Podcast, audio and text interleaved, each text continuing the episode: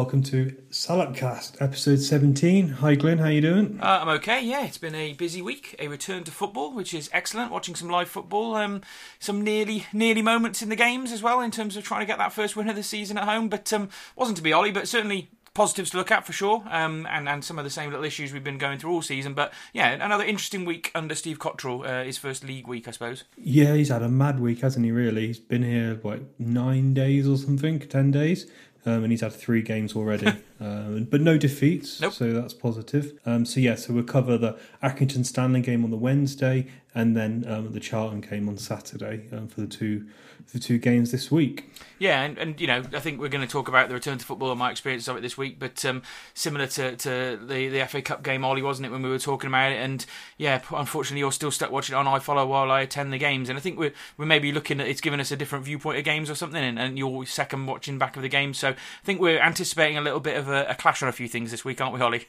Yeah, but I don't think the clash comes down to how we're watching the game. No, I think maybe. It just comes down to different opinions. Yeah, possibly. We'll see where we get to, but it's certainly getting to a point now where we put the players under more scrutiny now. Ricketts is gone. We mentioned that last week, didn't we? So it's going to be an interesting observation of who's really stepping up when we need them now at the moment, and trying to get that first win. But I don't know. Do you want to get straight into Accrington, Ollie? Yeah, let's get into it. Adrian Morris on the burst from halfway, plays in Worley, chance for 3-0. Worley taps into the middle and then Bain, who scores. Lovely football for Antonio. So the first game this week was a Wednesday night, Ollie. Obviously, we moved the game back from the Tuesday so that we could get the fans in on the Wednesday night. And it was Shrewsbury Town 2, Accrington Stanley 2, with goals from Pierre and Sean Whalley, who are generally our top scorers at the moment, and the Accrington goals from Pritchard and Ryan Cassidy on 95 minutes as bloody usual. So obviously this was Cotterill's first game, wasn't it, Ollie? And a manager in his first league game looking for a first win since Turner, which is a bit worrying that we've gone through quite a series of managers now without winning their first game, Ollie. Yeah, I guess it's kind of symptomatic of when they come in, isn't it? They come in and take over a team that's struggling, and there's normally some quite fundamental issues with the team when they come in. Well, there's been a massive rebuild over the summer. Even you look at Mellon when he came in, I suppose. So it's never an easy task to win your first game, is it? And I've got a few things about new manager bounce later on which are quite interesting. But yeah, it wasn't to be. We obviously didn't win the first game, but we came just about as close as you possibly can, Ollie. So let's run through the team, mate. So a couple of changes in the lineup. So Sarsic was in goal, so that's good to have a bit of stability in goal. Mm-hmm. We had Williams, we had Walker coming in for Ebanks after he had his head injury, and then Pierre. And then we had Miller, Norburn and Goss and Daniels. Vela playing as the number 10. And then, Worley up front and Udoh came into the team. So, kind of pretty much the team I think most fans expected. Yeah, I guess, Ebanks has taken a series of big blows to the head, hasn't he, over the course of his time at the football club, and another one against Oxford. So we have no cover at centre-back, do we, when we're playing the three? So we've discussed this, and Walker came in and did a reasonably good job, to be fair, at times in the game. So wasn't really too surprised about that. I guess, you say no surprises, Ollie, but I guess Goss starting is a big surprise because Sam Ricketts had led us to believe, even though he didn't actually say it, that, he wasn't registered for league games.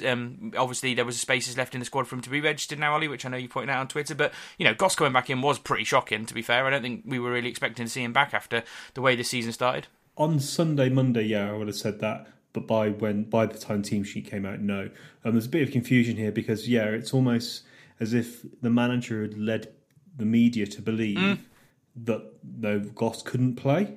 Where in actual fact, what we'd done is, so the registration for the squad was the transfer window in October.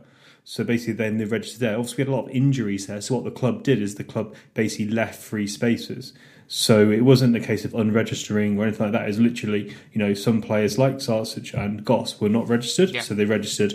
But I believe now we've taken the 22 now. So there's no Love coming back, for example. No, Love's not been on the bench, as he says. He's clearly not been registered as well. But I think it just kind of cements the fact that as much as he would say Goss was out of favour, clearly that's what it was. When he said that phrase, that was completely true. It was that he just didn't want to play him and he didn't rate him anymore. And that's why he hadn't been registered. So kind of confirmed. Well, I'm sure after Cambridge, he said something on the lines that he wasn't going to play. So that's a bit cheeky. But anyway, let's not talk about the old manager. It's interesting because obviously Goss came back and you know thought he did quite well, as we'll go through the game, to be honest with you. So yeah, that was it. I'm starting to, you know, I was quite harsh when Vela started playing for us and played that number 10 role. I've said a couple of times, I think, on the podcast, I'm not sure that's his role. Certainly this game and the next game we're going to talk about, I'm starting to see a bit more about Vela in the 10 role. So quite pleased to see him playing there now and wearing the number 10 as well. It's quite interesting to have the number 10 in a number 10 shirt. It doesn't happen very often in football sometimes at the moment. So yeah, I was pleased with that. Whalley and Udoh up front, obviously nice to see a striker come back. So yeah, you know,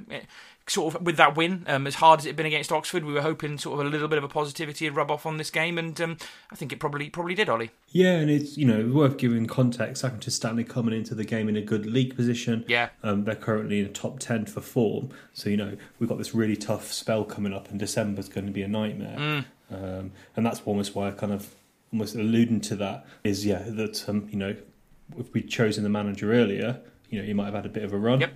But yeah, we are now, and the manager, unfortunately, has got a real tough run of fixtures because we've got Lincoln and Hull after these two games, which is going to be a challenge. First, second. Yeah, so you know, December's going to be a tough month, and the fans need to be quite patient, I think.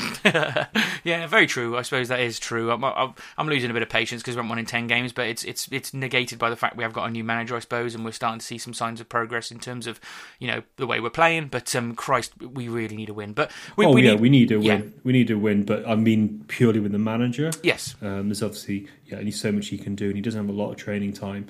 But actually, while we're talking about the manager, it's good because his post and pre-match actually give you some content and give you some information, which makes a refreshing change. And in this game, we definitely saw a bit of an impact in what he's been doing, because I thought we started the game all right. So yeah, started it pretty good, I think, in terms of being quite lively, quite pacey, quite pressing, and looking to be maybe a bit more attacking than we've seen under Ricketts, and didn't really take too long to create the first couple of chances, just generally thought that we were a bit more solid in terms of the way we were playing, but you know, small increments from where we were, I guess. Yeah, I think, you know, under Ricketts we'd always talk about 5 at the back, and we don't play, you know, this is proper 3 at the back football, isn't it? This is 3-4-1-2 formation, not 5-2. And that was seen where Whalley picked up the ball and did a really nice crossfield ball to Miller, who took it down really well, crossed the ball into the box. He kind of, it's again one of these ones we've talked about before, where did he cross too fast or was no one there? For me, I think he did cross a bit too fast. Vela was running really fast to try and get in the box, but he wasn't there in time. Yep. I thought Miller just was a bit too keen there to get the ball in the box. Yeah, which is interesting because it's funny. An observation I made on the Saturday game, and it was probably the same against Accrington, was that one of the ways we seem to be building our patterns of play is kind of getting into good positions from the long diagonals or even coming through the midfield and almost getting to a point on the edge of the box where if we had a Leon Clarke there, you think they'd gamble and toss a ball in there to a target man. But with it being Udoh through the middle these last few weeks and not quite having that physicality, I particularly noticed that on the Saturday game, which maybe I should have mentioned it for that one. But to me, it feels like he's building a team that might actually work a little bit better with that target man, with that Leon Clarke position filled. So I don't know what you think of that, Ollie, but it's just noticeable over these two games, I think, in terms of maybe that's what he's building towards. Yeah, I think maybe it's worth talking about this now because we're definitely going to talk about Udoh in the second game. I really love Udoh. He works really hard. Seems like a really nice guy. Doesn't score goals. He's not. I don't think he's a League One standard striker. I've said this before, and he got burned with Collins. Yeah. but I genuinely don't think that Udoh is good enough for this level. I think he'd do well in League Two, but I think non-League to League One has been too much of a jump for him. He works really hard. He did some really good link-up play here. He was great in this game. Yeah, he's great in outside the box. Everything, but he's great. You know, winning the ball and pressing and doing stuff. Wouldn't you just love a striker that's just one touch goal? Yeah, I totally agree, and I think that's what I was seeing is a lot of times is we were getting to the edge of the box and maybe being a bit more attacking and having that possession football further up the pitch than we were under Ricketts, but just still getting a bit stuck in terms of not trusting that ball into Udoh because you just know he isn't going to have the physicality to rise above someone and head it in from the 6-yard box. He'd probably work well in a 2, wouldn't he? If we had a genuine poacher in there, and then maybe that's where he comes alive and we see more from him. So maybe I'm being a bit harsh. Because it's, but Yeah, you know, you kind of want your striker to score more goals than he does, and he hasn't scored. I totally agree with you. I mean, I've been the same on Cummins about his poor goal-scoring record, and Udoh's not far off from that, to be honest with you. And you know, he's in and around my top three for both these games, purely through work rate. And at the moment, in a relegation battle, I can kind of accept him playing because, you know, you're going to get 100% out of him. He's going to at least keep defences a bit more, you know, on their back foot. He is helping us in terms of he's doing a reasonable job through the middle, and particularly in this game, I thought. But you're right, when the chance comes, it's likely he's going to spurn it, unfortunately. I mean, he scored against Oxford City, but it's been a while, you know, since we've seen a regular goal-scoring streak in League One. But, you know, who knows? Maybe Cotterill can change the way he plays and turn him into a different player. We'll have to see. But yeah, if I was to guess... Just some stats to back that up. So he's 25 games last year, 4 goals. 12 games this year, 1 goal. And that's in the league. And he scored no goals in the Cups either. So, yeah, works hard. But yeah, we need some more goals from our strikers, especially when we don't have midfielders and wing backs that score goals. We just have defenders that score goals. Yeah. That's it. And Whalley, that's it. But no, So I don't know. It's just a bit off tangent, really, because we talk about how we're seeing changes in the play, and that's my first observation, really. I think we're building ourselves towards Clarke coming back in, or even in January, someone of his ilk to play that role through the middle, which is similar to how he played at Bristol City, I believe. But I don't know. In terms of, you know, we can go through a bit more of the games. What you know during this first half, what sorts of other things were you seeing, Ollie, that you thought were a bit different? I thought, well, not different, the same. We lose the ball in defence, and they have a shot, but good save from Sarsic. I thought, I thought Norburn played some good balls. So there's a good pass in Norburn over to Worley, cuts in from the left, cuts in and fires wide. And I just think we were a little bit more, we had a bit more attacking intent. I thought we were a bit more directive, our tacks. In fairness to Norburn, he's played more forward passes in the last 2 games than he has for the last 2 years, so that's probably something positive to look at in terms of him getting midfielders to get their head up and maybe look to play those passes that they just weren't doing under Ricketts. So I think that's another, maybe an observation that you can make as well. But you're right in terms of the mistakes. They're still there, aren't they, the individual mistakes, and... I don't know. I think there's definitely question marks about this first goal, isn't there, in terms of the goalkeeper, Ollie? Actually, not the goalkeeper, really. You don't reckon? No, actually watching it back, and actually, interestingly, someone recorded it from behind the goal, and I saw their video, and I'll come to that now. So basically, Williams gives away a daft foul, and basically have a free kick, and like the parting of the waves, the wall parted, and the ball went straight through the middle of it. So, same as you, in real time, I thought actually that it was Sartic's fault. Yeah. But watching it and seeing that video on Twitter, it was actually the defence's fault. The people guys in the wall cocked it up. He got hands to it, didn't he? Yeah, he did quite well to get to it, but you hope that the wall wouldn't part like that. No, it's a bit of an unnecessary additional problem for a goalkeeper to deal with, wasn't it? I mean, on the night, again, in the stadium, he was getting a lot of the blame, but, you know, you're viewing that on your first view from over on the West Stand. It looked like if you get down to hands to it, you should save it, but I'll take your view on that one. I mean, it's a bit harsh to be too harsh on Sarkic, because across these 2 games, he's been pretty decent for me, Ollie, in terms of, again, one of the things I questioned when he first came in, Ollie, if you remember, he made a few mistakes under the high ball. He's really good under the high ball. Maybe it was just nerves in his first couple of games for us, but he's become quite dominant in the box, hasn't he? Yeah, I think he's really good. Yeah, I think he's a really, really good goalkeeper. I think he's a class above the other 2. He's, for me, definitely a championship standard goalkeeper. And I think the defence is more... reassured with him being in goal. Yeah, I think so. And I think he maybe is the one, if you're occasionally going to see us play out from the back, occasionally a bit more as well, like we saw on Oxford. Maybe he's got a bit more about him in terms of his control and his sort of passing ability. So when we have seen that in the last few weeks, he doesn't look like he's going to make it. He does that a few times as well. So yeah, it's good to point that out. So yeah, I remember in the game you were commenting about the Oxford City we're passing out from the back, and we mixed it up here. Yep. So there was quite a lot of long balls, but a few times as well he did also play it short as well. Obviously we're alluding to where the manager after the Oxford City game was talking about him looking for options. So that's good. But talking of positive, it didn't take us long for us to get back into it. So basically, free kick on the right-hand side.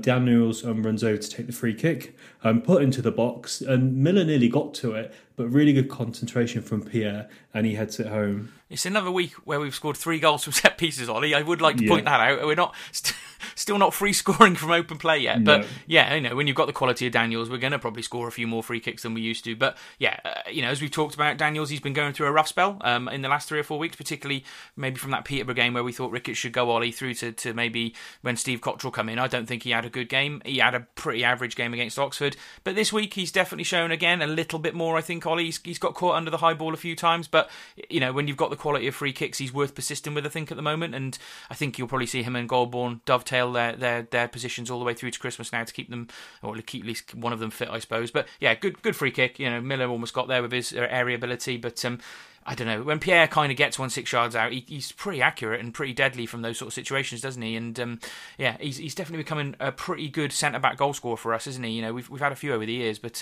he's certainly contributing, you know, maybe more up front than he has been in defence this season. Yeah, he's been doing really well. He's a joint top goal scorer with 3 goals. It's not too bad. Obviously, we just that goes to show again. Just repeating myself, goes back to the discussion we had a moment ago. And yeah, I thought we ended the half quite positive. Whalley cross and Vela headed wide. He had a Whalley free kick and Miller headed wide. So yeah, I thought we ended the half well.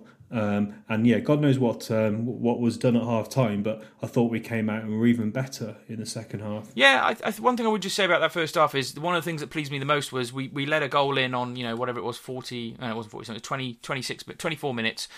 And normally it takes us a while to shake that sort of thing off, doesn't it? But we scored 2 minutes after that, so it showed that maybe the heads aren't dropping quite as much as they were under Ricketts, and they're still trying to show that manager what they've got. And to get back on level terms so quickly was pretty vital for the game, I thought, to be honest with you, because if we've gone in behind at half time, it's never normally ended well. So yeah, that was the only other observation I had from the first half, Ollie, was that it was good to see them showing that tenacity. But yeah, I thought that we did well, created a lot more sort of chances, I suppose, than we have been doing recently, but still not enough on target, unfortunately. Still kind of, crosses wide and headers wide and a bit unlucky about a few of those at moments. But we need to start consistently hitting the target a little bit more, I think, if we're going to start scoring goals from open play. But yeah, I could... That's where I come back to my point about patience. Yeah.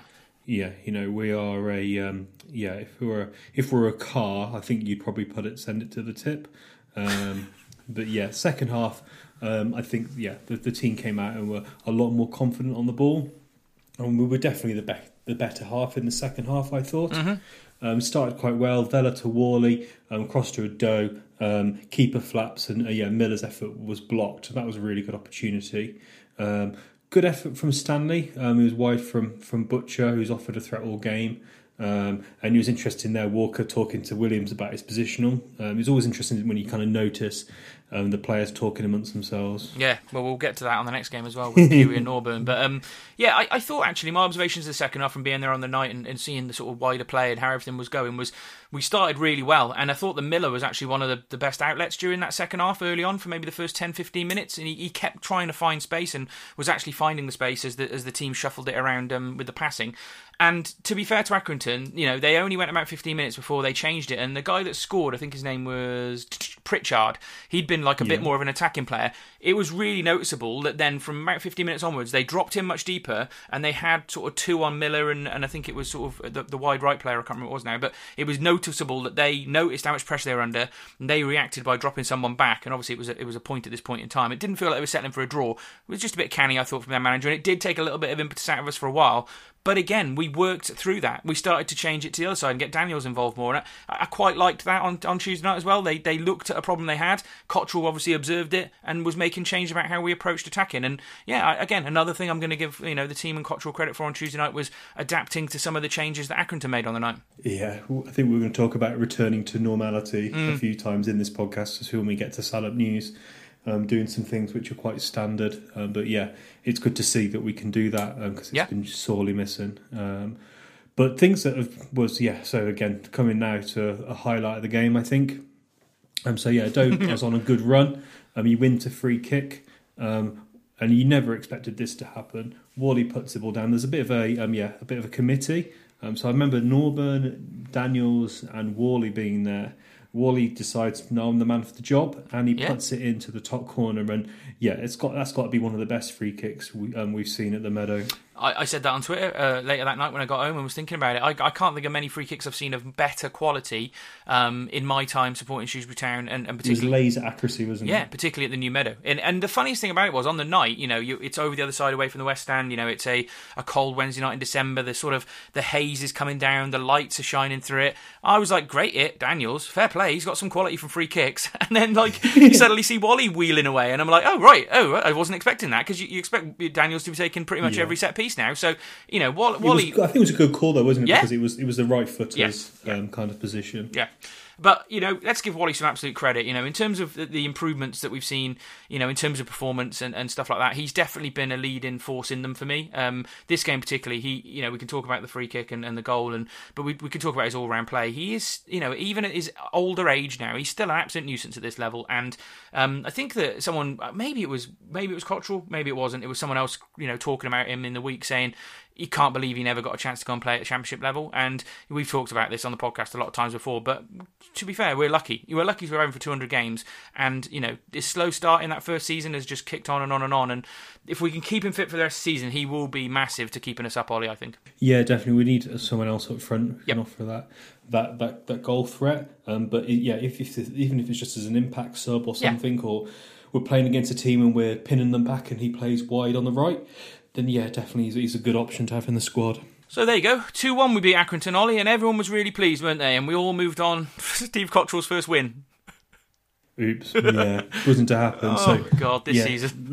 So we're in extra time, 94.5 minutes, and yeah, ball into the box, and Pierre just has a bit of a hot head, and just basically comes through the player after he'd cleared it, after he'd kind of kicked it away, and yeah, utterly terrible. And then penalty taken, actually saved, and then in off the rebound. Classic. So yeah, it really feels bad for Sarsic there, because, you know, saved a penalty and lucky to concede. Yeah. But what did you make of Pierre's error? Pathetic, really, to be honest with you. Like, one week he'll make a mistake and then score a goal to make up for it. This week it felt like he scored a goal and then had to make a mistake to even everything out the other way around this time. And it's just, it is frustrating. And I was pretty, you know, I've been upset about, you know, not winning for such a long period of time. Losing this game probably hit me harder than maybe a lot this season, and not because, like, the frustration of Ricketts obviously completely baffled us, didn't it, Ollie? We've been losing our minds about it for a while, but just how important this would have been to get a first win under our belts, knowing we have a massively hard run coming up, to just keep us in and amongst it.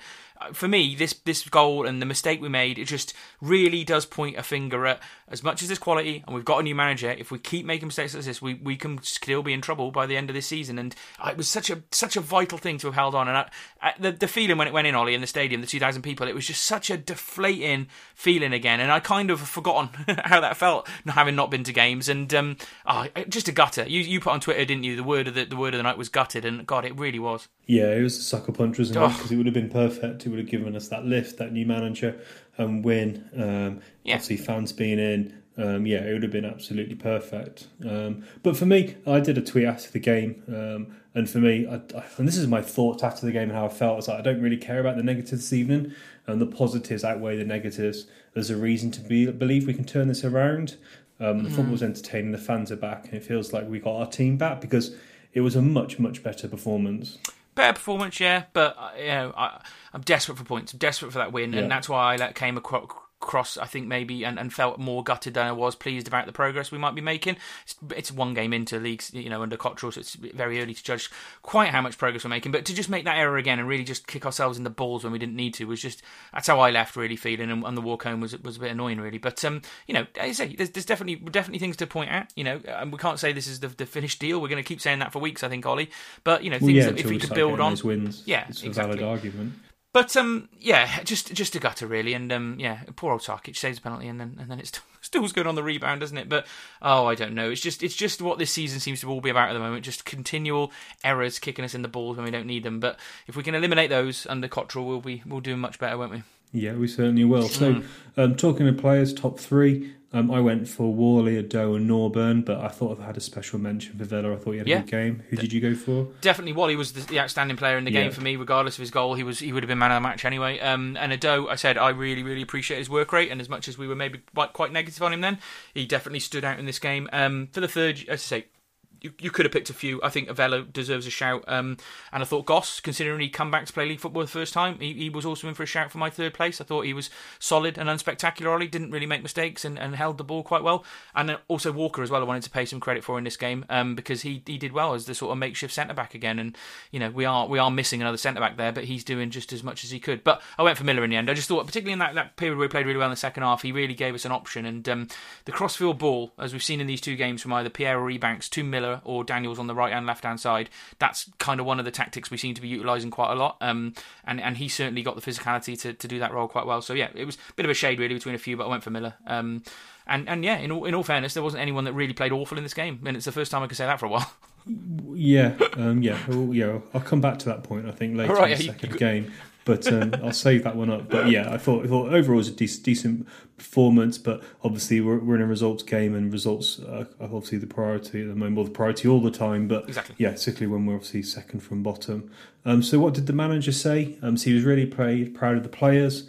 And the first half we looked a bit nervous, but turn it around, performance in the second half, and to dominate a team, we were far by the better side. He said it was an excellent finish from Sean. He didn't know he had that in the bag. The pen, he thought it was. It was a penalty, and he's I don't want to put words in his mouth, but he was basically talking about how, like, you know, we were anxious to clear. Plenty were pleased about going forward, and I thought it was also worth noting, Glenn, and it's something the fans might have to get used to, because, you know, we were sometimes Shrewsbury Town fans can have some odd obsessions. Let's be honest. He said he doesn't normally clap at the end of games. That's one of my odd obsessions as well, Ollie. Let's be fair. But for me, yeah, I'm sure you don't really care if a manager wins, whether he claps the fans or not. Wow. He said it's not something he normally does, but he did clap the fans because obviously it was the first game back in his first game. Yeah, and also, you know, yeah, I think it was an appreciation of the people that had come out on a Wednesday night with COVID going on and taking that risk. Not that it feels like there's much of a risk, and we'll run through the experience at the end of the game. But, I think that was just appreciation, really. And he might not do it all the time, but I suspect he claps us a lot more when he wins games than he draws and loses them, Ollie. So that's what happens with most managers. And one thing I would just say, summing this game up, I'll give the other thing I wanted to say is we played a lot of poor teams this season, Ollie, and not beaten them. This wasn't the case. Accrington are a decent team. I think they'll be top half this season. They had some pretty talented players, they had a game plan, and they weren't just hoof it and long, they like to play football. So, you know, this week we played two good teams and drawn both of those games, which is fine. You know, they're both home games. You'd like to have maybe nicked one win, which would have been the Accrington game, but this certainly wasn't the case of playing Burton, Northampton back to back and losing or drawing those. This was two good teams that we went toe to toe with and at least had a crack. Yeah, and Accrington Stanley beat Milton Keynes Dons 2-1 on the weekend, and they're 7 unbeaten now, and they are 7th in the league, just outside the playoffs, with two games in hand. So, yeah, like you say, they're no mugs. Oh, we're in a pretty tricky run at the moment, but there we go. So, yeah, that was Wednesday night, and obviously, yeah, on a Wednesday night, we didn't have long to wait to the next game, Ollie. So, yeah, we'll pause that one there, and we'll move on to Charlton. That's Nolan! It's Bishop and John Nolan! Shrewsbury Town, the team who stood tall amongst giants in League One this season! So, Shrewsbury Town 1, Charlton Athletic 1, both goals coming in the second half. In terms of Charlton coming to this game, they'd won 5 games out of 8 on the road. And obviously compare that to Shrewsbury, where we haven't won at home. And that's in 9, maybe even 10 now. I think it's 9. But yeah, not great home record. That's pretty atrocious. Yeah, I mean, you saw Lewis Cox's tweet about this, which is very worrying for me, but it's the first time in our history we've started a league season without a win in 8 home games. So that's 70 years of Football League history. There'd been previously a couple of 7s and then a win, but to get 8 games without a win at home is pretty depressing. And it's interesting, isn't it? You know, we've got a new manager and all that sort of stuff, but it's a pretty good job the fans haven't actually been there watching these 8 games in a row, because I think everyone would have lost their minds at that, to be honest with you. So yeah, that's a pretty bad stat, but that was one from Lewis for once, not from me. And then yeah, just, you know, we all track this every week now. I said last week we were 11 points behind where we were this time in the league, but the points this week have got us back to 10 points behind, so a little bit of a clawback on our level from last season, but still way behind, obviously. And then, yeah, there was a couple of things, really. The 10 games without a win now that we're on in total is the 16th worst run in our Football League history. And if we don't beat, you know, I think we're Hull next week, aren't we? Which is tricky. And sorry, we've got Lincoln and Hull, haven't we, in the next couple of games? If we don't win the next game, basically, we'll be in the top 7 worst Football League runs we've ever had in the 70-year football history. So could really do with a win in the next game. A new manager bounce, Ollie, was the last one. We've had three managers in a row now that haven't won their opening game, but I think you mentioned when we were briefly talking about, you know, it being Cotterill's first game, that, you know, they're always taking over a bit of a shambles of a team. But yeah, again, it's three managers in a row that haven't won the opening two, so that's interesting. But there's a lot of runs going on at the moment, Ollie, and they really need to stop happening, don't they?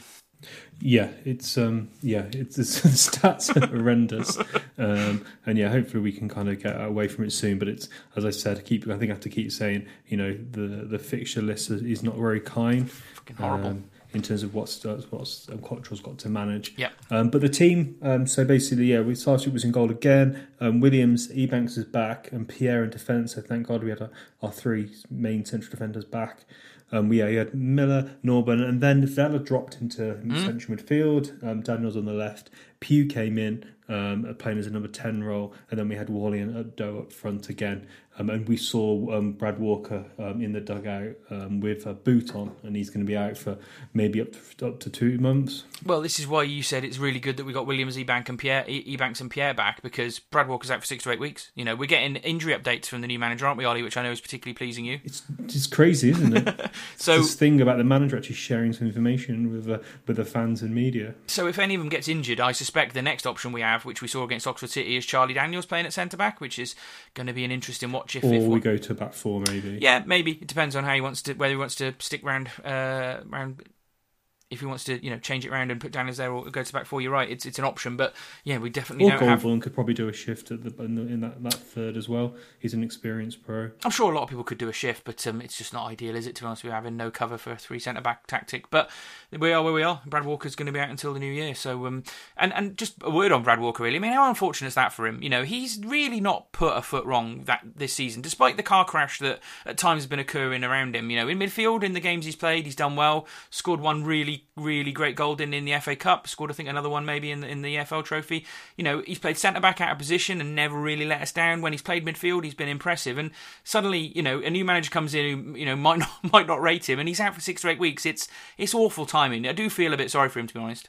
Yeah, it is a shame for him. Yeah, to not have the opportunities. Obviously, there's so many games as well. I think, you know, if he was fit, he would have played, you know, at least one every week with so many games. And he's had a good season. So, yeah, it is a real shame for him because he's been pushing on well. Yeah, he had been pushing on and probably one of the more improved players this season. But we're going to have to wait a while to see that kick on again. So, yeah, again, I suppose my overall view of this, another interesting game, another competitive game, that's for sure, Ollie. And one where we certainly created on our chances as it went on. Yeah, I thought it was a bit. This first half was a bit scrappy. I thought it was interesting. You know, we were a bit slow, maybe taking the odd throw in and stuff. I think we were kind of respecting their quality. It was interesting, actually. I can't remember who it was, so apologies. When I was talking about Udoh, and Udoh did quite well against Stanley. He really struggled against the back two of Charlton, who are, you know, arguably championship quality central defenders. And it just shows what they did, because they just nullified him. He was bouncing off them. I thought a few times, actually, he got fouled and he didn't get anything. I don't know whether that was whether it's just the referee just going, well, this guy's a championship defender. I don't know who this other guy is, and kind of thing. Because we did, throughout this game, I thought we're a bit harsh on some of the refereeing decisions. But I thought probably overall, I'd say Charlton probably edged the first half. It was a bit bitty. They had an effort, was blocked and went from a corner. They did this quite a bit, I thought, having shots into a crowd of men, which is always a bit strange. They had another cross from the left and flicked on and went wide from their big striker. Another cross and a block from a corner. Another shot blocked and went for a corner. And yeah, they had chances, but they weren't even really half chances, were they? No, I think I remember turning around and talking to some of the lads who were sitting around me, socially distanced at the game, and we were saying, you know, it hadn't been much of a watch that first half. You know, you credited Town for being in it, and it wasn't like we were hanging on in there. It was reasonably competitive, although I would agree with what you put here. I think Charlton probably did edge it, but I think there was only one shot on target by both teams in the game, so it wasn't like there was massively amount of clear-cut chances in this first half. I think it was the Miller shot that we had from the angle on the right-hand side was our only shot on target, and that was on like 43 minutes, and they went down the other end and had their shot on target on 44. But before that, there was very little to write home about. I suppose the observations were the defence looked a bit more solid against some actual genuine quality at this level. You know, they sort of worked as well as a three, which is good, because there's been games this season where that same three have been problematic, but I thought they played, particularly the big striker they had up front, who eventually they saw off in the second half. He got subbed off, but initially it looked like he was going to cause them all sorts of trouble, and actually it was one of those games which suited us because he was all physicality, and that's exactly what Pierre and Ebanks thrive on. So I think that maybe played into our hands a little bit. Yeah, I thought it always felt like there was going to be an error in this back three. There wasn't, though. That's the positive. Sorry? There wasn't this week, though. That was the positive. No, but it always felt like there's going to be one. I think we got away with a few things a few times. Yeah, maybe. And, yeah, I guess probably the best efforts we really had was, Whalley basically put a killer through ball to Miller, who shot. It was easily saved by Amos, who's probably the best goalkeeper in this division. Yeah, they had loads of players, names you'd heard of. You know, they have genuine quality in their team, don't they? And but you know, we did well, nullifying them as much as we could. And as I say, it was a fairly blunt first half with a few chances. They had one that sort of spiralled across the box. They could have tapped in, and we had one. There was a cross that looked like it might drop for someone back post, but never quite did it. But they were the sorts of half chances that they were creating. But you know, that was it really. We saw ourselves through to half time, and everyone was fairly pleased. There was a good applause off. And I think the one thing that was notable on Saturday, particularly in the second half, was the appreciation of the effort that was going on by the town players, Ollie. I'm not sure whether that came across on iFollow, but half-time, during periods of the game where we did some good pressing or we did some nice passing, genuine, you know, good applause. And I can only think, again, like the Oxford game, I do honestly think that having a crowd in there and just getting some appreciation for the good moments that are happening, it's maybe given us an extra 1 or 2%. You know, we're not brilliant, we're not back to beating everybody, but there can be no argument for me, having been to these three games, that the crowd haven't helped them a little bit. And I think that's a positive, Ollie. Yeah, I think, I guess in defence, or in kind of the counter that, the players I think have been trying all year. I think only really Ipswich, Posh away, were kind of down tools. I think they have been quite committed. But yeah, definitely, particularly in this game, and the commitment to the end was really a massive positive. And yeah, it led to us getting something from this game. Second half, I thought, had a lot more talking points. Definitely. Yeah, I thought we started the game probably a bit better maybe than Charlton. Basically, yeah, counter-attack, Pugh to Udoh to Norburn, who plays in a nice cross in the box, nothing doing. Udoh got fouled, but the referee didn't do anything again, which is a bit frustrating. We attack again, Miller comes and tracks inside and shoots his left foot and hits the crossbar. Really good shot, I thought. But I thought it was just interesting, kind of, you described that whole attack, because we actually had an attack which had several parts to it. And it's almost like when you know, in this season, we've kind of attacked, and if it doesn't work, it kind of fails, and we don't. But we seem to be able to create a bit of momentum and a bit of pressure. I think that links back to what I just said about half-time and the clapping during the first half as well, is that there was a notable thing. Like, I heard someone behind me, and it wasn't me brother and me dad, it was a row behind that, and it was during the first half. We played a really nice sequence of passes down the right-hand side, and the guy remarked to his friend, we're playing a bit of football here, and it was almost like a shock because we haven't really been doing that this season. And again, that moment you created there, it was really good, and there was a audible applause for it, and I think that is giving the players the comfort that to play like that and get back to that level is what the fans are going to want to see. So it's almost a bit of a union between the fans and the team, really. But yeah, I thought, you know, there was a couple of moments like that counter there where we did pretty well. I think an interesting thought on that as well, yeah. Glenn, is there's probably ain't many fans that have, you know, I'm sure there's, you know, maybe a couple of hundred, but I bet there ain't that many fans that have watched every single game like we have.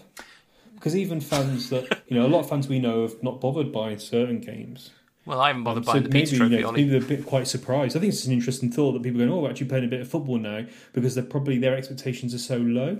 I genuinely agree with that. I've heard of a lot of people who, even with the iFollow codes, have just listened to the radio because they don't really like watching the streams, and not many people have been getting those streams. Or watching, you know, football. Yes, exactly. Why would you keep paying £10 every week to get the stream of a Sam Ricketts team that was uninteresting to watch? Whereas I suspect, you know, maybe the iFollow numbers probably went up the last couple of games because it's a bit different, and you want to see how the new manager's getting on. And I do feel like, you know, we said about the Oxford game, a few people in the ground were sort of saying this is the first time I've watched them this season. You know, I heard a couple of people saying that around me, and particularly one person I spoke to pre-match. So I guess these first three games are maybe some of the first football town fans have watched this season in terms of their team live. And they're just hearing stuff secondhand and stuff, or listening to the radio and reading match reports or looking on social media.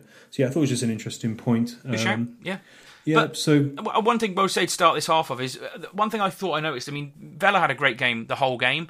definitely took maybe another 5 yards forward in his positioning as we started the second half, and that absolutely helped. He's found even more space, and he got forward more as well, and that was a massive bonus for me second half, because he wasn't playing the 10 role, but he played a more attacking, deeper line midfielder role, which we've not seen too much this season. I don't think that was through design. Oh, okay.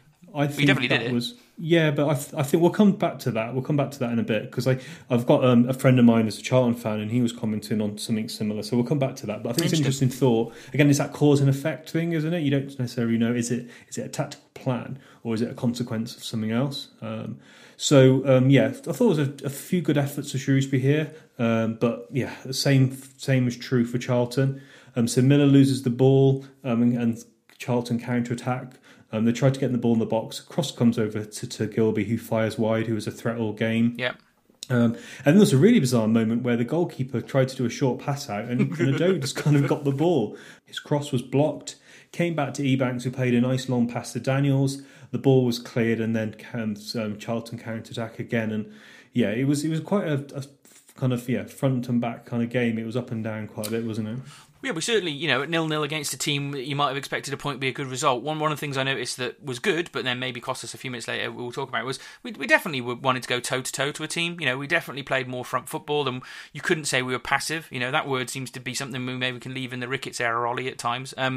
And Cotterill seems to want us to play a bit more attacking. And, one of the things I noticed is that players are moving more and trying to create more angles for passes than being as static as they've been at times. And all these sorts of things make it a better watch, and you make it that we might be able to unlock a team. We still haven't quite figured out in the final third all the time, but there's definitely the building blocks of midfield maybe working a little bit better, I think. But interesting you observed that, Glyn, because right at the end of... I'm back to listening to the whole manager press conferences pre and post. Okay, I'm not. And he said that they've been doing a lot of prep for games, a lot based on video and stuff, because obviously they don't want to tire the players out. They said, but when they have been working, they've been talking about doing transition play and preparing for that. So that's been quite interesting. Yeah, okay. And he's talking about that they're working on transitions and different phases of play. And he said that he was seeing some things he said he saw before the Oxford game came out today, and some of the things they worked for Stanley came out today and stuff like that. So yeah, it's really interesting. You pick up patterns of play, and that's something they've been working on. Yeah, I don't have the extra iFollow, so I haven't listened to any of the additional... we talked about this last week, didn't we? You listen to those, and you can have that extra context, which is great for the podcast. But yeah, fascinating. I just thought it was, they're a bit more dynamic in there, and Vela offers a bit more legs, I think, in terms of trying to just step up forward, and it really works second half. I would say, however, it does still leave us exposed to counters, and I thought Charlton probably looked their most dangerous on those counters. They had a couple of really good ones. Really good on the counters. Yeah. So in terms of the who scored kind of analysis of their team, scoring on the counter is their strength, and also the manager said that if they were going to score, it was likely to be on a counter, and that's the way it kind of went. Yeah, I mean, they gave us a few warnings just before that we dealt with really well. To be honest with you, we did come back, but I think there was two or three in a row where maybe we just got caught a bit out of position, a bit out of fitness, and that's where the goal came from, unfortunately. And we were a bit pulled all over the place, weren't we, from people pushing up the pitch? And to be fair to Charlton, there was a deflection end of it. To be fair to Charlton, they played it really well, didn't they? And the cutback was just the cutback they needed. Fine, it took a deflection and went past Sarkic, but I thought it was a pretty effective counter attack. Yeah, I guess two kind of comments. One, some people were criticising Ebanks. I don't really think there's much he could do. He was kind of hit at him. Yeah. Did it go down as an own goal? I can't remember. It should have done. It should have done, because it did. Maybe they put it down as Ben Watson, because they thought it was going in anyway. Yeah, it would have been harsh. For me, I don't think there was much. And then there was an interesting one. So I watched this game back. I saw some people criticising the captain on Twitter at the time, and I watched it back, and I wasn't sure. And I kind of, we don't profess to be experts at football, and I kind of put it out there. I'm not sure what was the best thing. And then, Andy Davies, who was on the podcast last week, popped up on my timeline and said, no, what Norburn did was wrong. He was conscious that they had a player on the left flank attacking, and Norburn had also had Watson to do. And what Apuli-Strew said is that you should go for the man who's in the box, who's closest to the ball, and he didn't do that. He was maybe 2 metres to the left of him. By the time he got the ball, he couldn't get to him. Interesting insight from Pooley, but a shame he didn't close him down, because he maybe could have stopped or blocked the shot. I mean, to be fair, there was a few of them caught up pitch, wasn't there? Miller was way out of position. Miller was way up, but obviously he was involved in that attack just before, wasn't he? So it's unfortunate, and it was interesting, because I talk about how good the crowd were and how much they lifted them, but man, it went silent for about 5 minutes after they scored. There just was this just this, I got this feeling of a sense of deja vu. It's happening again. You know, even when we play well, we've fallen behind from some pretty lackluster defending and an annoying deflection. And it was almost like a sort of just a kind of acceptance again of these things are just going to keep happening. And you know, you wanted to see us kind of get back at it straight away, like we did against Accrington when we got back into it. And obviously we didn't score straight away this time. But I do feel like again we've got a bit of a reaction, Ollie, that we maybe weren't seeing a few weeks ago. And they kind of tried to get back at it straight away. And yeah, and we did keep pressing them to try and get that goal. And to be honest with you, from when they scored, they did sit back a little bit. They, like a lot of teams do, against us. That was the point I was going to raise. Yeah, so I was chatting to my mate Stuart, who's a Charlton season ticket holder, and he thought, well, kind of summary said, like, you know, deserved that point. You had like, strong feelings we weren't going to get a hold on. It's really funny. Stuart, remember when we were playing them in the playoffs and Nolan scored that wonder goal? I should say, Ollie, I now have from, I think they're called Iconic Design, I now have on the back of my mobile phone a John Nolan scoring that volley phone cover. So there we go. It's really funny that Stuart had similar feelings to that game because he said, you know, he actually put a bet that Shrewsbury were going to score that game on his phone because he just could see it coming. And yeah, he said that, you know, as soon as we scored, they just sat back so deep. So that comes back to your Vela point. I thought he got more forward because they were sitting so deep. We were winning the balls back. And then he was then charging forward. So yep. That doesn't take anything away from his performance. No. But again, it's that cause and effect that they sat really deep. They were basically in their own box defending, and that gave Vela and Norburn license to kind of push forward a bit. Yeah, you wonder whether it was Vela's intelligence to recognise that a bit more, or something Cotterill had told them to do. I think it's probably Cotterill. You know, we've seen a couple of times under Cotterill. I think maybe it was the game at Accrington where, or it might have been Saturday, I can't remember which one it was now, but someone came on with a massive list of paper with all the instructions on, and when they slightly changed the tactic at one point, so he's clearly getting his message out there. And again, 3 games in now, we're observing that he is a very vocal manager. He's kicking every ball, he's you know, basically giving them instructions every minute at the moment, and that's, you know, he's new to the team, and that's what he needs to do, isn't he? But yeah, definitely a bit of a different approach. I don't know, maybe that's not different to Ricketts because he was always shouting as well, but yeah, he's another vocal manager. But yeah, we came at them, didn't we? And kept going, yeah. and controlled the rest of the game, I thought, and yeah, all in all, I thought that the rest of this game, it was a matter of time until we were going to score. But at the back of my mind, I thought, well, we're not, because it's the way the season's going. So, but yeah, it felt like the next goal was probably going to be us. Yeah, and we had some good attacks now. It's really interesting from an XG graph. Theirs just flatlined, and ours just went up. So yeah, Sarsic kept on pressing, and Daniels had a shot blocked, and Edwards was in the box and had the ball nipped from off him. And then Josh Daniels was quick to the press and tackles Matson. And then basically the ball comes to Norburn to Daniels, who wanted the ball under pressure, which I thought was really good and positive that Daniels wants the ball. He gets tackled, but then Vela wins it. And then, yeah, Williams decides not to tackle, which was a key moment for him. And then he drives into the box. And then Amos tips it onto the bar. And then Josh Daniels comes in, controls it and shoots. And if he just almost was leaning back, he would have kicked that into the back of the net, but he shot at the goalkeeper. And for me, yeah, that was just, I just couldn't believe we couldn't score. And even Whalley had an opportunity when it came off the keeper, but it was on his left foot and he couldn't get to it. And yeah, crazy moment. All came from Shrewsbury pressing, working hard, and trying to get that goal. I put that down to a bit of it was a bit harum-scarum, that whole moment, but it was desire to kind of keep bombing in there and having chances. But there was a massive lack of composure, something we've been missing all season, and it just needs for someone. There's always too much composure from Josh Daniels. Maybe his one, but the Whalley one, I reckon he would have just scored. Yeah, the initial chance, I agree, he did have time to. But then after that, with all the scrambles and stuff, it was all a bit harum-scarum, wasn't it? And it just sometimes you just wish that someone had the confidence of having got 5 or 6 goals already this season to just take that extra touch and place it somewhere instead of just hitting it first time. And we do snatch at shots still a little bit, which is probably one of the reasons we're still not scoring from open play very often, Ollie. But you know, again, hopefully with not losing and maybe getting a win and the confidence, that might allow the players to stop being quite so snatchy at chances. But yeah, the first chance was great and it was a bit unlucky, to be fair, but the rest of them were a bit snatchy as that movement went on. But it did feel a little bit like I can't, you know, that was one of those moments where everyone around was like, I can't believe we haven't scored there again. Yeah, it was crazy. And then so this is something that we just don't see enough. So really long pass from Norburn. Whalley chests it down and Cummins shoots and fires wide. Like how many times do we have a striker that shoots anywhere near the box? And that's something that Cummins does offer. Be interested to see what happens with Cummins in the next few months. And then, yeah, Vela wins the ball, headed out by Charlton, who are so deep. And then Norburn has that effort that was saved by the keeper, and that was a good opportunity. Yeah, it just wasn't happening, was it? Unfortunately, no. They were just either wide or straight at the keeper, and just that lack of final quality in the final moment. But yeah, it luckily didn't cost us in the end, did it? So yeah, Dave Edwards had come on as well as Cummins and a few other subs. I think we made maybe 4 on Saturday. But yeah, Edwards, I thought when he came on, showed the desire and heart you want to see, and yeah, it was his fight really to get into the box that won the penalty. And we won't talk about his handball previously to that, Ollie. We'll move on. Yeah, so basically, yeah, the number 19 for Charlton, I can't remember who he was, kicks the ball up, but he doesn't just he kicks it, but it goes backwards, so it's high and backwards into their box. And Edwards, I would say he smells the danger just from experience. He's just like, oh, I'm going to get on this. Wise head. And then yeah, Charlton failed to control it. It bounces and it hits Edwards' arm, and then it bounces in front of him. Gunter pulls him, fouls him. Gunter puts his hands on his head and his shoulders down, and Edwards said to the manager it was definitely a penalty, but it was also definitely a handball from Edwards. So while we bemoaned the referee earlier, yeah, we were a little bit lucky there.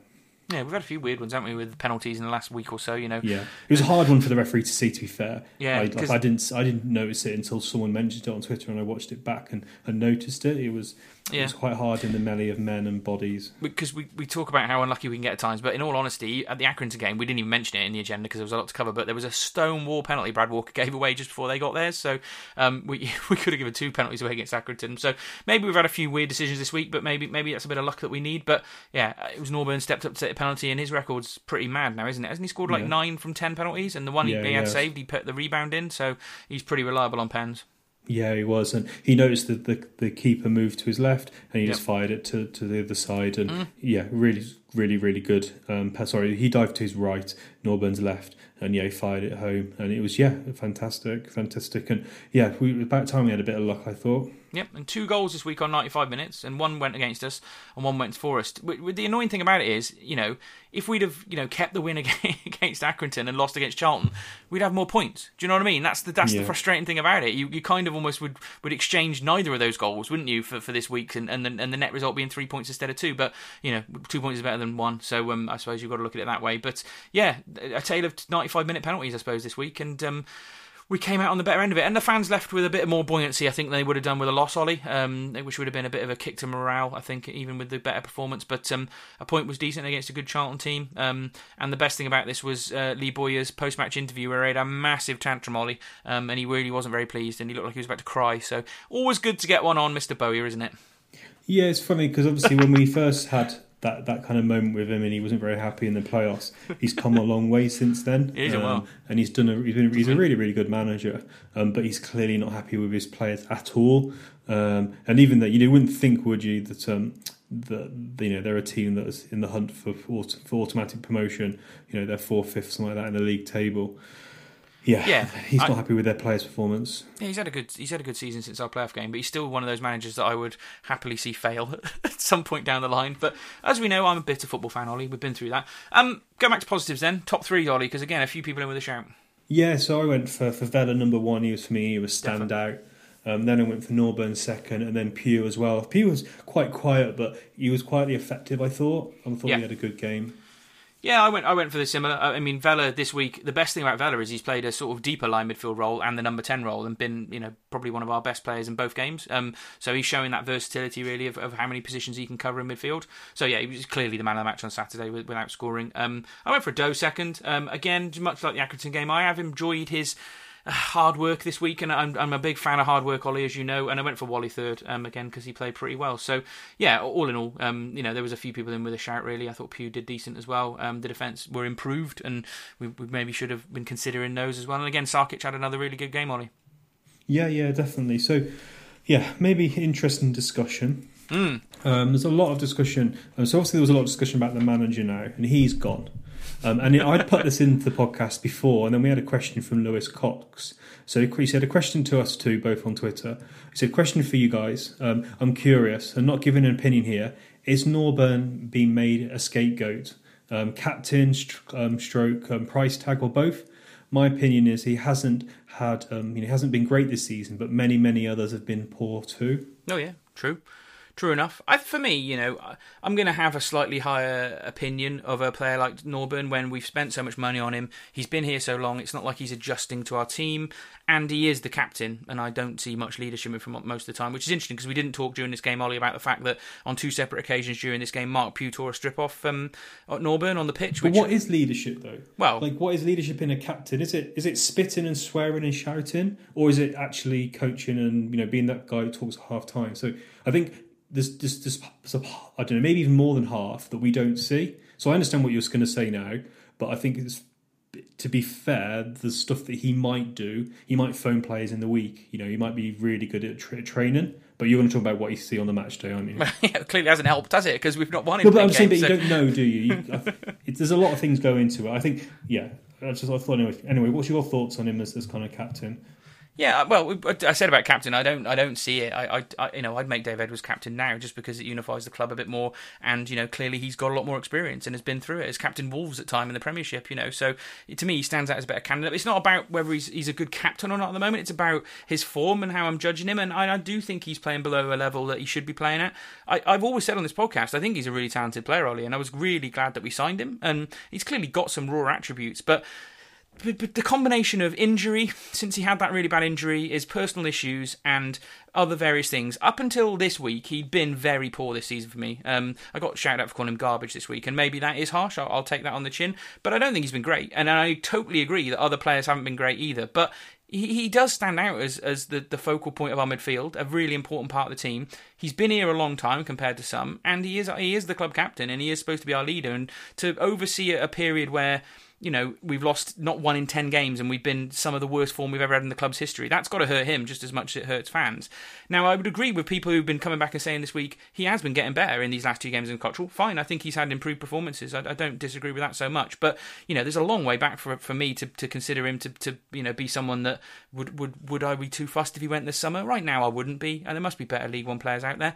But, you know, it's up to him now to step back to the levels he was at and show us the rest of the season the player that Ollie Norburn can be. And if he's moving, I suspect he'll do that, because most players, when they're about to leave for a free transfer in the summer, suddenly start playing their best football in the last 6 months. So if he does, fine, it might up a stay up. But I'm intrigued to see where it goes with Norburn, because there was clearly a lot of people even getting frustrated with him, particularly at the Accrington game and a bit on Saturday as well. But, you know, he's not a busted flush, and I'm not wanting him to go. It's just, he's just not at the level I want him to be. But then a lot of them aren't, I suppose, Ollie. So for me, I think he plays a role that I think is a challenge for him to be someone that, you know, is going to stand out. He's playing box-to-box in midfield, and it was interesting, I thought, that Pacific Strew pointed out, he said that he does a lot of stuff that he thought that, you know, fans might not see, which I think is fair. But what would you like to see him? If he's going to do really well for you, what kind of performances, as concisely as possible, what kind of performances would you like to see from him? What do you want to see more of? He doesn't score enough goals. Even though he's deep, he should still score more goals than he does. He plays pretty much every game, and his contribution to goals other than penalties is next to nothing, which is pretty poor for a League One midfielder playing 40, 50 games a season. He gives the ball away too much for me, Ollie, and he's been noticeable even in these 2 games that he's coughed up possession too much. So that's something he definitely needs to work on. And, you know, again, he's been a bit more dynamic in the last 2 games, but the amount of times he's been passive along with the rest of the team this season, and even at the end of last season, and during that, what was it, that 10-game run we had under Ricketts at the end of 2019, start of 2020. No, he was in and amongst it then as well, I think, just before he got his injury. And so, yeah, he's been passive, and it's neat. I suppose you're right. We need a refresh. Do we need to take a step back now and say, look, we're in a Cotterill era. Should we look at every player with a fresh pair of eyes? For me, that's difficult. A lot of these lads have let us down and got us into some shit that Cotterill's trying to rescue us from. So I'm gonna look at them the rest of the season, unless things pick up dramatically, with quite a poor eye. But I think we've picked up Norburn because it's been part of the discussion this week on Twitter. But I could say this thing about Pierre. I could say the same thing about Ebanks. So, you know, they're all kind of in the same boat for me at the moment. It's just that Norburn's the captain, so he will have that little stand out above, I think. I think his position about his passing, I think, is a bit unfair. When you look at his pass maps, he only gave the ball away a few times. And both the time he gave the ball away when he's actually trying to ball into the box. So I think his passing is fine. I think he's now the next scapegoat down. First we had Sam Ricketts, and now it's Norburn. And I don't think his performances are as bad as people are making out. He's clearly not playing at the top of his form. Nowhere near. But for me, I think it's just odd that, and you alluded to it when you were speaking just then, that, you know, Norburn's getting all this comments, but how many mistakes have the central defenders made? Yeah, loads. But but on this podcast, we've continually slagged the central defenders, Ollie. No, we were really kind to Norburn at the start of this season. But you don't see the fans talking about the defenders like they do Ollie Norburn. I don't know. I do. I've seen the defenders getting absolute pelters, especially on Blue and Amber and stuff like that on Facebook. I think everybody's come under pressure. But I just think that, you know, as a captain who's leading a team through a really, really difficult patch, you are going to come under pressure. It's the same under most managers. And same for any captain. It could be Norburn. If Edwards was captain and we lost 10 games in a row, I think he'd be getting pelters as well. So it's not surprising. And you know, this isn't just me and you having our discussion on it. You look at it. He is a bit of a Marmite player at the moment, Ollie. You can't disagree with that. There's a sort of maybe 50-50 split about how people view him, I think, and so that's why it's generated the discussion this week, hasn't it? Because there's definitely a difference of view between our fans. It's not universal praise and not universal sort of annoyance, really. Yeah, I just think he gets a lot more than others. Maybe it's just because he's simply captain. I'm not sure. I reckon it is, probably. But yeah, it's some interesting one. I'm sure he is himself admitting, you know, his performances haven't been there where he wants them to be. Fingers crossed he can get back to some better form, because he probably needs a rest. But clearly, you know, there's more to come from him. And Ollie, that's a brilliant point. Probably the best place to leave it. And I think that maybe the reason he's getting a little bit more grief than some other players is he hasn't had that rest. He hasn't been out suspended. He hasn't missed a game in the league for ages. He's been Mr. Number One throughout this 10-game run, the captain, and I think that it's the fact that he's played so much and not had that rest when other players have been out of form and been dropped that is beginning to make people think, OK, maybe that's the next change. Why not give Walker a goal in his position, because he hasn't let us down this season? So maybe that adds to the debate a little bit as well, Ollie. Yeah, the only thing I'd just say, just to close it off, is he's the only player that I regularly hear opposition managers talk about. You know, we had Joe Barton talking about him when he was talking about, so he's clearly someone that you saw.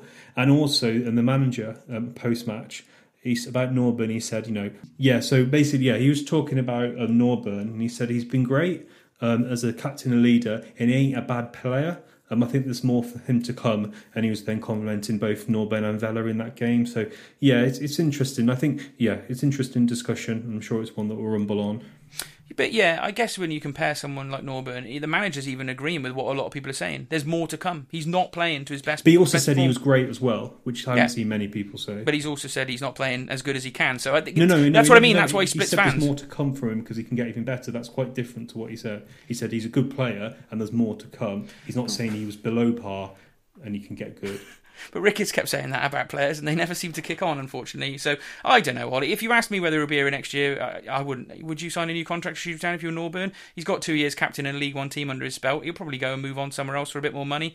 I can't see him being here. So I hope he picks his form up to get a move and help save us, to be honest with you, Ollie. That would be the best for both parties. But who knows? He's been a decently long servant. He's tried his best. I can't ever really criticise his commitment at most periods of time. But it's definitely been the subject that's been going on these last few weeks. And I think it's about time we did have a discussion about it. So interesting to see what people think, Ollie, and I'm sure it'll rumble on until he really has a genuinely good game, because he hasn't had a 90-minute good game for quite a long time now for me, Ollie. So we'll see. Just one last thing to go completely off tangent, Ollie. I wanted to just relate this story about my mum, because she managed to... she obviously didn't come in because of COVID, and she went to watch the Charlton game on Saturday, and so her battery ran out on her laptop halfway through, and she was watching it, and she got it back on, and spent 10 minutes before she realised that she was watching a stream of a game about 3 matches ago.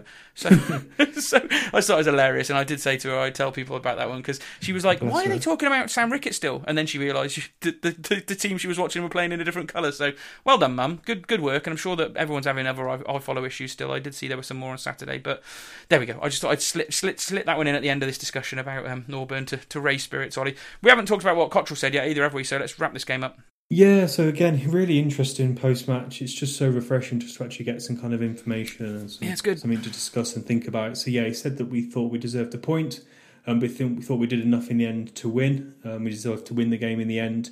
He said it did. He thought it did look like our third game in 7 days. Interesting again, just a bit of honesty from the manager, which is something that Ricketts would never do. He'd always say their fitness is excellent. He said the players, I hope they realise how far they've come in a week. We had some great chances and they made some great saves. And he said he thought that Nordburn's chance would go past a few keepers in this league. And he said, we'll get better on the ball as time comes. It's been a tough month. And he said the subs did well, but he was really keen to kind of stress that, you know, he's basically going to give the players credit for that and not himself. I thought it was interesting that he says that he doesn't do social media. Thank God. Good job. Can say what I want on Twitter still. That's fine. Yeah, he's much more open in terms. He's a bit more like we said about Hurst in terms of giving a bit more detail, didn't we? Which you pointed out a couple of weeks ago, which was a good observation. So it should make our podcast a bit more interesting going through his comments. Yeah, we talked about Bowie fuming, didn't we? That was the last thing. He pulled a player off, didn't he? After 22 minutes, that Johnny Williams, who's quite an experienced player, which was hilarious. Yeah, he did that. That was in the attack we described, where he pulled out, and it clearly did pull out. So he got subbed off, which was, imagine interesting for that player. Oh, well, there we go. And, yeah, that's it, really. So 2 points from the week, Ollie. Could have been more, could have been less. It's one of those weeks, isn't it? But, some steps forward. We still haven't got that win, and I've set out about how important I think that is. But we'll move on to a bit of South news now and looking forward to head to playing the first and second in the league. Rotherham in front of thousands of their fans at this end of Wembley. It's ball! Henderson comes up with the goods for Shrewsbury Town! So, Glyn, obviously you had the fortunate opportunity to go back to the ground. So, yeah, what was it like being back in the ground this week? Yeah, so I've mentioned it before, haven't I? But, yeah, again, just good to get back to Saturday and a Wednesday/Tuesday night routine, I suppose. And both games, I felt like there was more there on Saturday a little bit. Yeah, it sounded louder as well on Saturday. The South standing was definitely busier on the Saturday, I think, Ollie, and that was what was leading the chanting, although it wasn't loud enough for me to get a Steve Cotterill's Barmy Army chant for the podcast yet, so we'll have to go with generic intros for the moment. But, yeah, just great, and it was one of those, the Saturday particularly, I took the kids back to their first game since January, and they loved it. We had a really good day out, and, met some friends. My parents and my dad were there, well, my dad and my brother were there as well, quite close to us, so just everybody, I think, who was there came away, even with the results on both games, feeling it was great to be back in that kind of routine, and the best thing, Ollie, which you're going to be missing out on, is there's a pulled pork van out the back of the South Stand, which has got fresh pork from a local farm just up the road from Shropshire. So, mate, you need to get back just to have a pulled pork butty, I think. No, yeah, it sounds good. I saw some. Who do they support? I can't remember who it was, but they tried to recreate a match day experience with a pie at half-time, which I thought was quite funny. But yeah, for me, it was Jaffa cakes and tea at half-time. Oh, there we go. It's better than nothing. Yeah, it is. So... So there's a few. We've mentioned it and alluded to it a few times about a bit of normality. So first of all, we kind of had a new assistant manager. So Aaron Wilbraham came in. So he's only just retired. He was playing last year, and he was 40. I know, 41 now.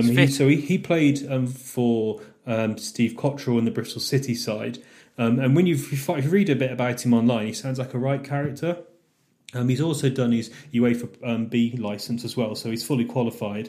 And for me, I think it was interesting. And he said that the manager mentioned this when he interviewed him or spoke to him about the job. I imagine didn't really actually think he had an interview. And he said that he's a bit younger, so it's really interesting that the manager thought about that. He comes in at a good age, and he'll be that good link to the players, I think. Yeah. To me, all I read about him is his professionalism towards fitness as he got older was something that he was renowned for within the game, and that is something we're going to need. I mean, he's probably, we've talked about how any new fitness team or a coach coming in are not really going to affect core fitness levels now until next summer, but he'll certainly be a man that'll be decent to have around next pre-season, because I think the expectations for the players will be much higher than they were this summer, maybe, Ollie? Yeah, and I think actually, interesting point about fitness, and I feel really sorry for the fitness guys. Because a lot of people are going, bring back Skitty and all this stuff. And yes, Skitty's obviously a fine physio, but you have to question how much time the fitness guys have had to work with the team. And I thought it was really interesting that the manager mentioned in his pre-match for the game on Saturday that he'd got the fitness team working with the players that hadn't played to do some extra fitness. So I do feel it's a little bit harsh on the fitness guys. I understand people kind of want a change and stuff because, that assumes there's going to be difference. But I do feel a bit sorry for the guys because clearly it wasn't something that was high on the priority list of the former manager. No, and I think that, the COVID situation has obviously affected that as well, and quite what the club were doing to keep on top of players during that period of time will be interesting to find out one day if anyone ever writes a book about it. But, other physios probably didn't have as much time during COVID as us as well, and we have been run rings round by a lot of teams this season. But, yeah, you don't want people getting sacked just for the sake of it, It's a tricky situation. They will play a part in the problems we've had with fitness this season, but who knows what Cotterill will do. I wouldn't be surprised to see him make some changes. But what I mean, some of the rumblings I hear, Ollie. But if you're at work, Glenn, and you're being only given half an hour a day to work with to do your job, that's what I'm trying to say. You've got to question how much time was prioritised towards fitness. Yeah, there are people who say I don't work half an hour yet, Ollie. So that's. But you know what I mean. That's why I'm just saying it's a bit harsh, I think, on the fitness guys. We don't know the true story of what's happened there. if they're still here, the tail will be next summer, won't it? If we get into October next year and we're not at it, the races, then there's maybe a big argument to say that they're not the right staff. But yeah, there was that. So yeah, changes. And also, well, you didn't put it in the agenda, but something you like is we brought a recruitment coach in. It's unbelievable. It's like we actually think as a club that maybe it's a full-time job to be recruiting players. Of course it is. So we've got a guy called Keith Burr who's come from Cambridge, and Cambridge have got some good players. You know, they're doing well in the league, so that bodes well. And he also worked with the manager before, so they both kind of, he knows what the manager kind of wants in terms of players. And really interestingly, Cotterill said that if they both have to agree on a player for him to be signed, so clearly Cotterill will be involved in the recruitment process. But for me, it was for me one of the things that really shocked me when Adam Henshaw went and the manager said that, you know, we don't do recruitment with, you know, analysts and scouting and stuff. It's all about my contact list. Yeah. I'm sure we did a bit of scouting, but I think the scout was part-time or something. So to actually have someone full-time in that Henshaw role for me is welcome news. I think if we're going to ever interview someone at the club next, depending on how much credit we've got with Brian after the last few months, but it might be worth, you know, speaking to the club to see if we could get an interview with the recruitment guy, because that would be a part of the side I'd like to understand a little bit more about. I'm sure you'd be fascinated with that, so maybe that's one for our agenda down the line. But there we go. I think it's all good. We were going to talk about the EPL grant as well this week, Ollie. I think we can knock that into next week, because there's obviously still discussions going on about some of the funds and whether we can do transfers. So I think we will cover that, but we'll sort of get a bit more information on it, because it only came out on Friday and Saturday, didn't it? But there we go. We've just got predictions, I suppose, and it's another hard week coming up, Ollie. We went for us to get hammered last week against Charlton, and clearly that didn't happen. But are you thinking we're going to get hammered by Lincoln and Hull being first and second? Oh yeah, who are we playing first? So we're playing. Who are we playing first? Yeah, we're playing Lincoln in the EFL Trophy, so that doesn't count. Hull on Saturday. Oh, it's a tough one, but I've got this renewed enthusiasm. I'm going to go for a 2-2 draw. Okay. I don't want to depress you too much, Ollie. We're playing Lincoln on Tuesday night in the football trophy. Then we're playing Hull next Saturday. Yeah. Then we're playing Lincoln away the following Saturday in the league. So, sorry, the Tuesday after. But at least the core players will actually have this week off. Oh, man. So we've got 3 games in a row against the top 2 in our league. That's going to be great, isn't it? And then Sunderland at home after that, so it doesn't get any easier. God alive. I mean, yeah, I've got renewed optimism a little bit, but I am. There's a part of me that doesn't think we'll win this year, up to Christmas. I'm genuinely concerned about that, and so I can see us losing at Hull, it being competitive, but I don't know, we'll lose maybe 3-1, I think I'd go for my prediction. But after that, Lincoln away, second in the league, Sunderland at home, who are obviously having a bit of an up and down season, but are a decent team at this level. Doncaster away, who we very rarely do well there, and then Boxing Day's Wigan away, who are down with us, so that'll be a lot on that game. And then the last game is Shrewsbury versus Blackpool at home. So that's the one to me that looks the easiest winnable. The rest of these games in the run-up to the new year look bloody hard. Yeah, it is really hard. And I think we need to be quite patient with the manager. One, with what time he's got, the quality of the players to work with, and just literally the fixture list. So, yeah, we've played 15. So Hull have played 15 games this season, Glenn. And they've won 10 games more than us. Oh, God. In their last 6, and they've won 5 and drawn 1. Well, I don't want to worry you too much, Ollie. I'm literally flicking through a spreadsheet now to check, because I'm pretty sure... Oh, yeah. So the worst run in the club's history in the league is 17 games without a win. And if we go all the way to Christmas, that's at 16 games. So it's a record-breaking team. And 16 games is basically the end of the Ratcliffe era and the first game in the conference. So we're at the levels of relegation talk there again. So, yeah, we need to scrap a win out of some of these games, but I can't see it being Hull. So there you go. I've had my prediction. But there we go. You've got a competition, Ollie. Yeah, so the Art of Football contacted us and they said, do you want to give away a free shirt or print? And I said, yeah, well, sure, why not? We'll do that competition on Twitter. I think I'll start that on the 9th, and they asked me to do it. So free stuff for free, why not? Well, if you've listened all the way to the end of this podcast, you have a heads up on that coming forward, don't you? So we've got to 20 minutes past the hour. But yeah, our football stuff's really good, actually. I've had a look at their stuff before. So good bit of corporate sponsorship or something maybe down the line, Ollie. But it's nice to do a competition every now and again. So good work on that. I guess that's it. It's been a first league week with Cotterill, Ollie. Things to be positive about, but worries about that form. So that's where I'm at, really. And where do we go next? Yeah, it's going to be interesting. It's crazy. He's had a mental week, and it's fair to say that he is an absolute football nut. And apparently he says he hasn't done anything but, basically managed Shrewsbury Town. So, at least we're in safe hands. It feels like we're in safe hands anyway. Fingers crossed the weeks ahead. Hopefully we have some better results.